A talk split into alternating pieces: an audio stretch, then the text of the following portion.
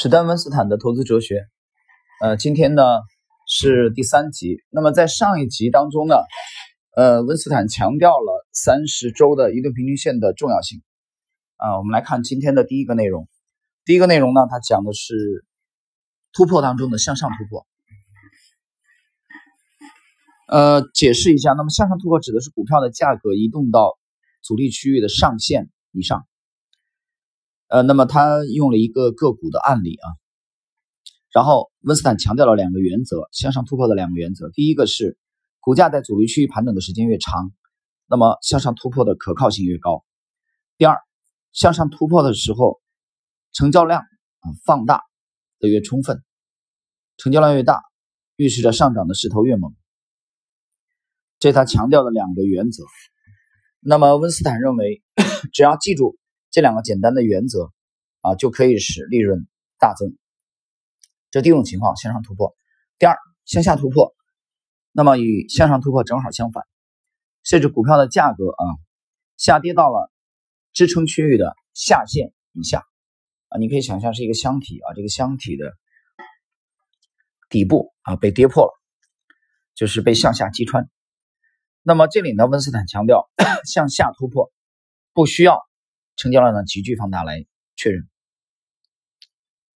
啊，也就是说，其实啊，成交量没有过分放大的时候，向下突破也可以得到确认。但他认为，成交量会某种程度的放大，就是不需要过分放大也可以确认向下突破有效。第三，回撤，股票向上突破交易区间啊，上涨以后，常常会有一次获利回吐的这个啊修正，也就是调整，将股价呢。再次拉回第一次向上突破的这个区域，这个时候呢是加仓的理想时机。那么如果这个时候伴随着成交量的萎缩，啊就更好。相反，如果股价向下突突破支撑并继续下跌以后，常常会反弹逼近向下突破点，啊这个实际上你就一个回抽。如果这个时候成交量 比较小，那么这个点。就是理想的这个卖空，呃的离离场点。第四，趋势线啊，温斯坦来讲这个趋势线。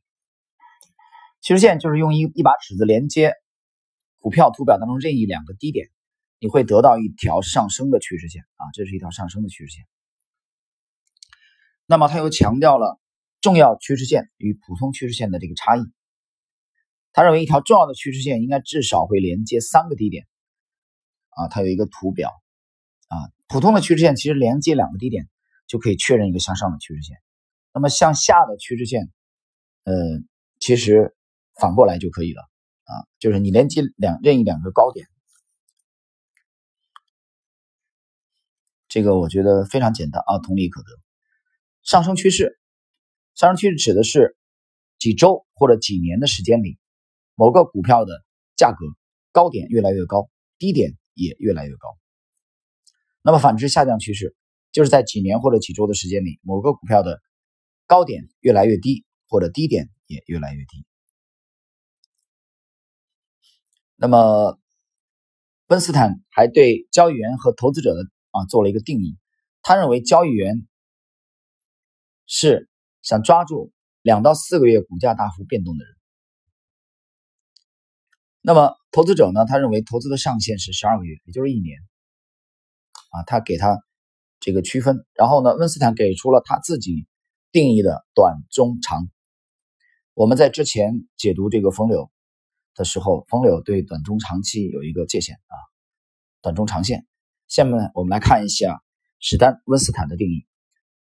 短线，它的定义就是股价一到六周。在一到六周之间的这种波动，他就把它叫做短线。我们来看中线，指的就是啊中期啊，六周也就一个半月到四个月这个周期，叫它叫叫做中期。长期，温斯坦对长期的定义是四个月到一年啊，四个月到十二个月。接着他提出了一个概念叫相对强度啊，这一点其实你去读啊，听一下我之前解读威廉·奥内尔、戴维·瑞恩都在强调这个概念。什么叫相对强度呢？不是 RSI 啊，很多人觉得是 RSI，不是，你理解错了。这里指的相对强度指的是某个股票或者某个股票组合的表现同整个市场的关系啊，比如说 A 股的某个股票跟沪指的关系啊，比如说这个深圳的某个股票跟深成指的关系，或者创业板的某个股票啊跟创业板指的关系，或者说标普啊这个美股的啊这个标普的某个成分股跟标普的关系。或者纳斯达克的某个成分股跟纳斯达克这个指数的关系。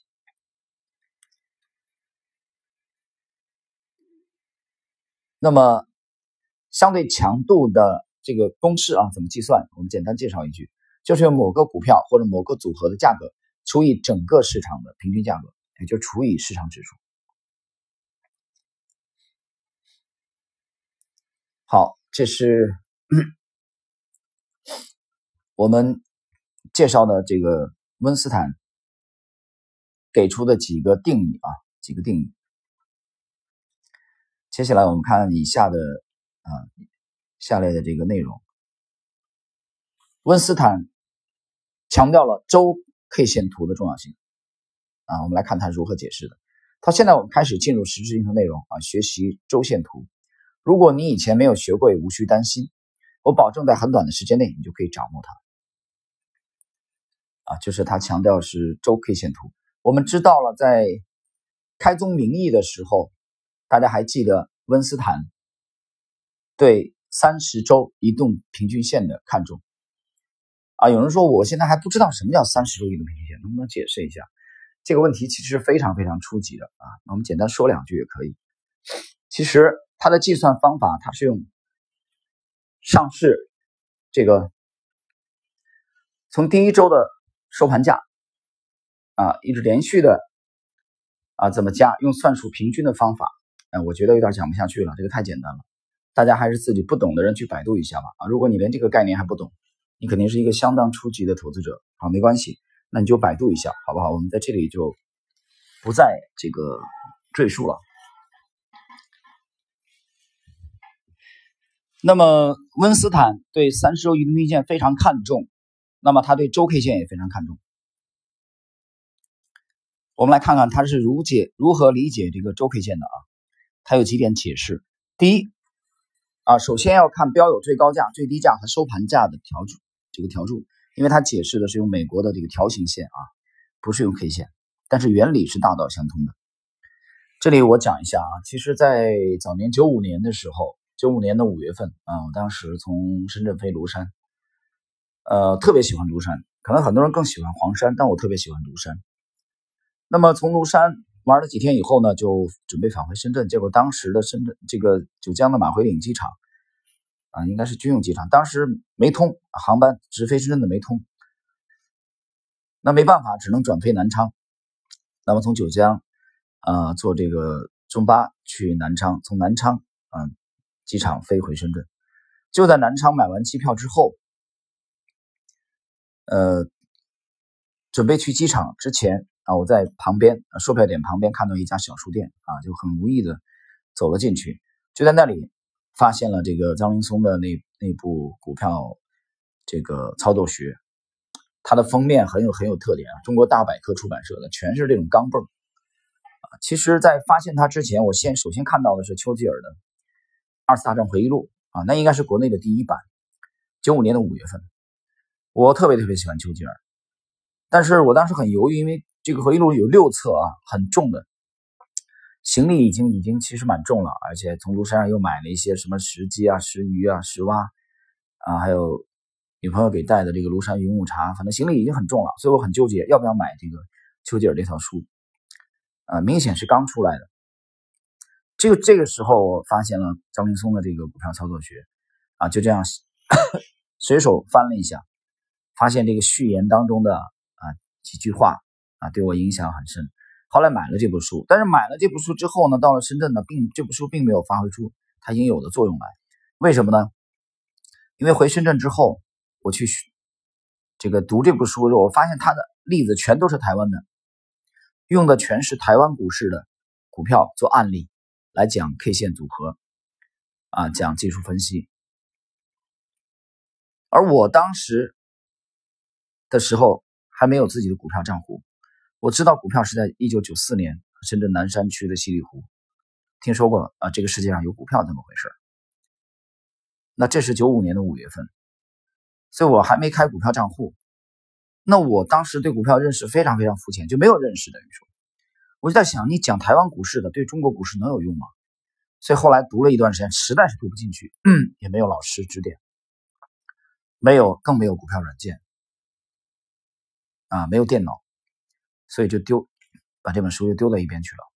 所以这本书对我的影响，其实也就是他的序言当中的那那段话而已。啊，我回顾这个细节，想说明什么？大家不要很肤浅的认为美股的条形线啊，讲美国股市的这些 卓越的著作对中国股民没有用啊，这是一种非常幼稚的看法。我们继续看温斯坦。那么，股价是图形当中最重要的要素啊。他认为价格最重要，因为随着时间的积累，股价的变动会形成一定的形态，为我们判断未来股价的走势提供线索啊。线索我们知道，破案需要线索。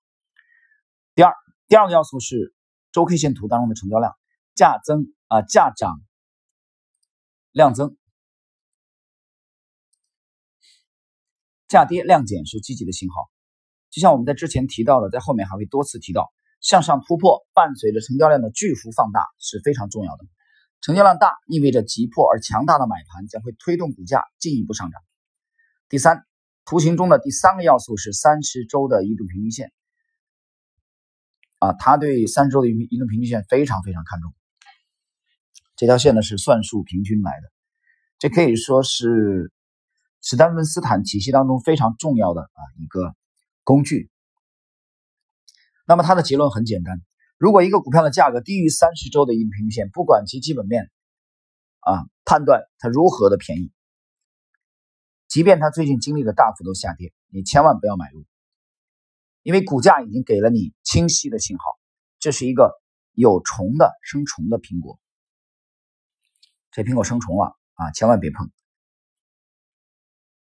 那么反过来，如果一个股票的价格高于它自己的正在上升的三十周的移动平均线，那么不管其市盈率有多高，你都不要轻易的啊对它进行卖空的操作。就是你先，你就不要轻易的考虑去做空它，或者急于卖出它。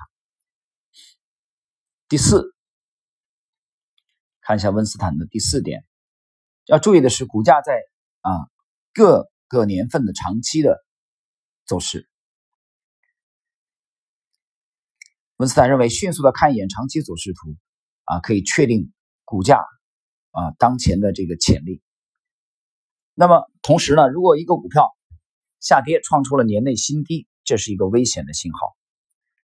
如果查看长期走势图，发现这个价格也是数年来的最低点，那么你应该意识到这是一个明显的熊市信号，应该回避。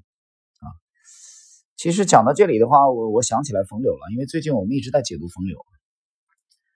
冯柳非常坦诚的，嗯，承认他看股票走势图，在做价值投资的资管人士当中啊，他很另类，他看股票走势图，他还讲他很关注大幅上涨或者大幅下跌的股票，啊，因为他在他概念里面这叫做这个简单呈现，啊，他不想花很多脑筋去调研，他不想做深度研究，他要借助股股票的图表，但是你注意。冯柳的这种借助股票的图表，他的做法和史丹芬斯坦，我可以告诉你，基本上是相反的。史丹芬斯坦是一个典型的趋势投资的交易大师。史丹芬斯坦对这个中期、长期趋势向下的股票根本就不愿意再去花第二眼去看，但是冯柳不是这样的，听清楚了吗？两位都是高手，但是风格完全不同。啊，这就比如说，一个是鲁菜的大师啊，一个是粤菜的大师。啊，鲁菜就山东菜，中国北京的这个宫廷菜的前身。那么，两位大师啊，都是顶尖的高手，但是鲁菜和粤菜啊，具体的这种做法当中其实还是有很大的差异啊，所以在学习的时候大家要注意啊，两种风格的风流也看图表，那个温斯坦也看图表，但是他们的做法其实有很大很大的区别。以温斯坦为代表的啊，比如说这个我们之前解读的呃埃德斯科塔。啊，解读的威廉奥尼尔包括 David Ryan，啊，包括杰西·利弗莫尔等人，他们只关注上升趋势的股票，啊，这是典型的趋势投资。所以这里啊，大家要注意，这是我们今天强调的一个重点内容，啊，就是不同的风格解读图表。好，接下来啊，今天我们讲今天的这个最后的这一点内容。就是只关注这个相对强弱、相对强度。刚才我们讲的相对强度的这个，嗯，概念，也就是说，你的股票如果它啊表现不如整个平均指数啊，比如说不如沪指，我在知识星球的半亩红的专栏，从三月十号提醒稳健型的投资者空仓，当天的收盘是沪指是二九九六点，最高一度达到三千点。当天沪指还是上涨了百分之一点八二，就那天上午十点四十八啊，我在我的知识星球发了随笔提醒稳健型的投资者，你可以空仓了，休息。那么随后一直到昨天跌到二六六六二六六零点啊，那么沪指跌了百分之十以上，很多股票跌了百分之十五甚至更多，甚至百分之二十。那很多人短期账面就很难看了。啊，这是对大多数稳健型的业余水准的人提醒他们空仓，但同时从三月十号到现在，我连续发了几篇随笔，在讲什么？我提出了另外一个标准，这个标准实际上跟缺口有关系。啊，我把这个分水岭定在了三月九号。三月九号，三月十号的这篇随笔之后，连续写了至少五到六篇，啊，在我的知识星球当中提醒三月九号的重要性。啊，大家现在听到这里的话，你可以去打开，呃，知识星球去看一下，从三月十号到现在的随笔的内容，你就知道三月九号的重要性。那么，虽然昨天美股啊大幅度的上涨，暴涨了百分之十一点三七，创出了一九三三年以来道指最大的单日涨幅，但是在今天我又发了最新的随笔，今天早间啊开盘之前。指出了这个性质啊，指出了应对策略，大家可以去及时的关注一下啊。就我们今天的内容，所以最后这一点，第五点，史丹文斯坦讲的是相对强弱的重要性。你不要只盯着你的个股，一定要注意你的个股在整体的表现，所在跟所在行业的表现相比较，跟它所在的这个市场的平均指数相比较，所以拿你的这个个股啊去跟整体。的对比，而不能一叶障目，不见树林。好了，朋友们，今天呢，史泰文斯坦的投资哲学的第三集的内容啊，就到这里，我们再啊下一次将继续。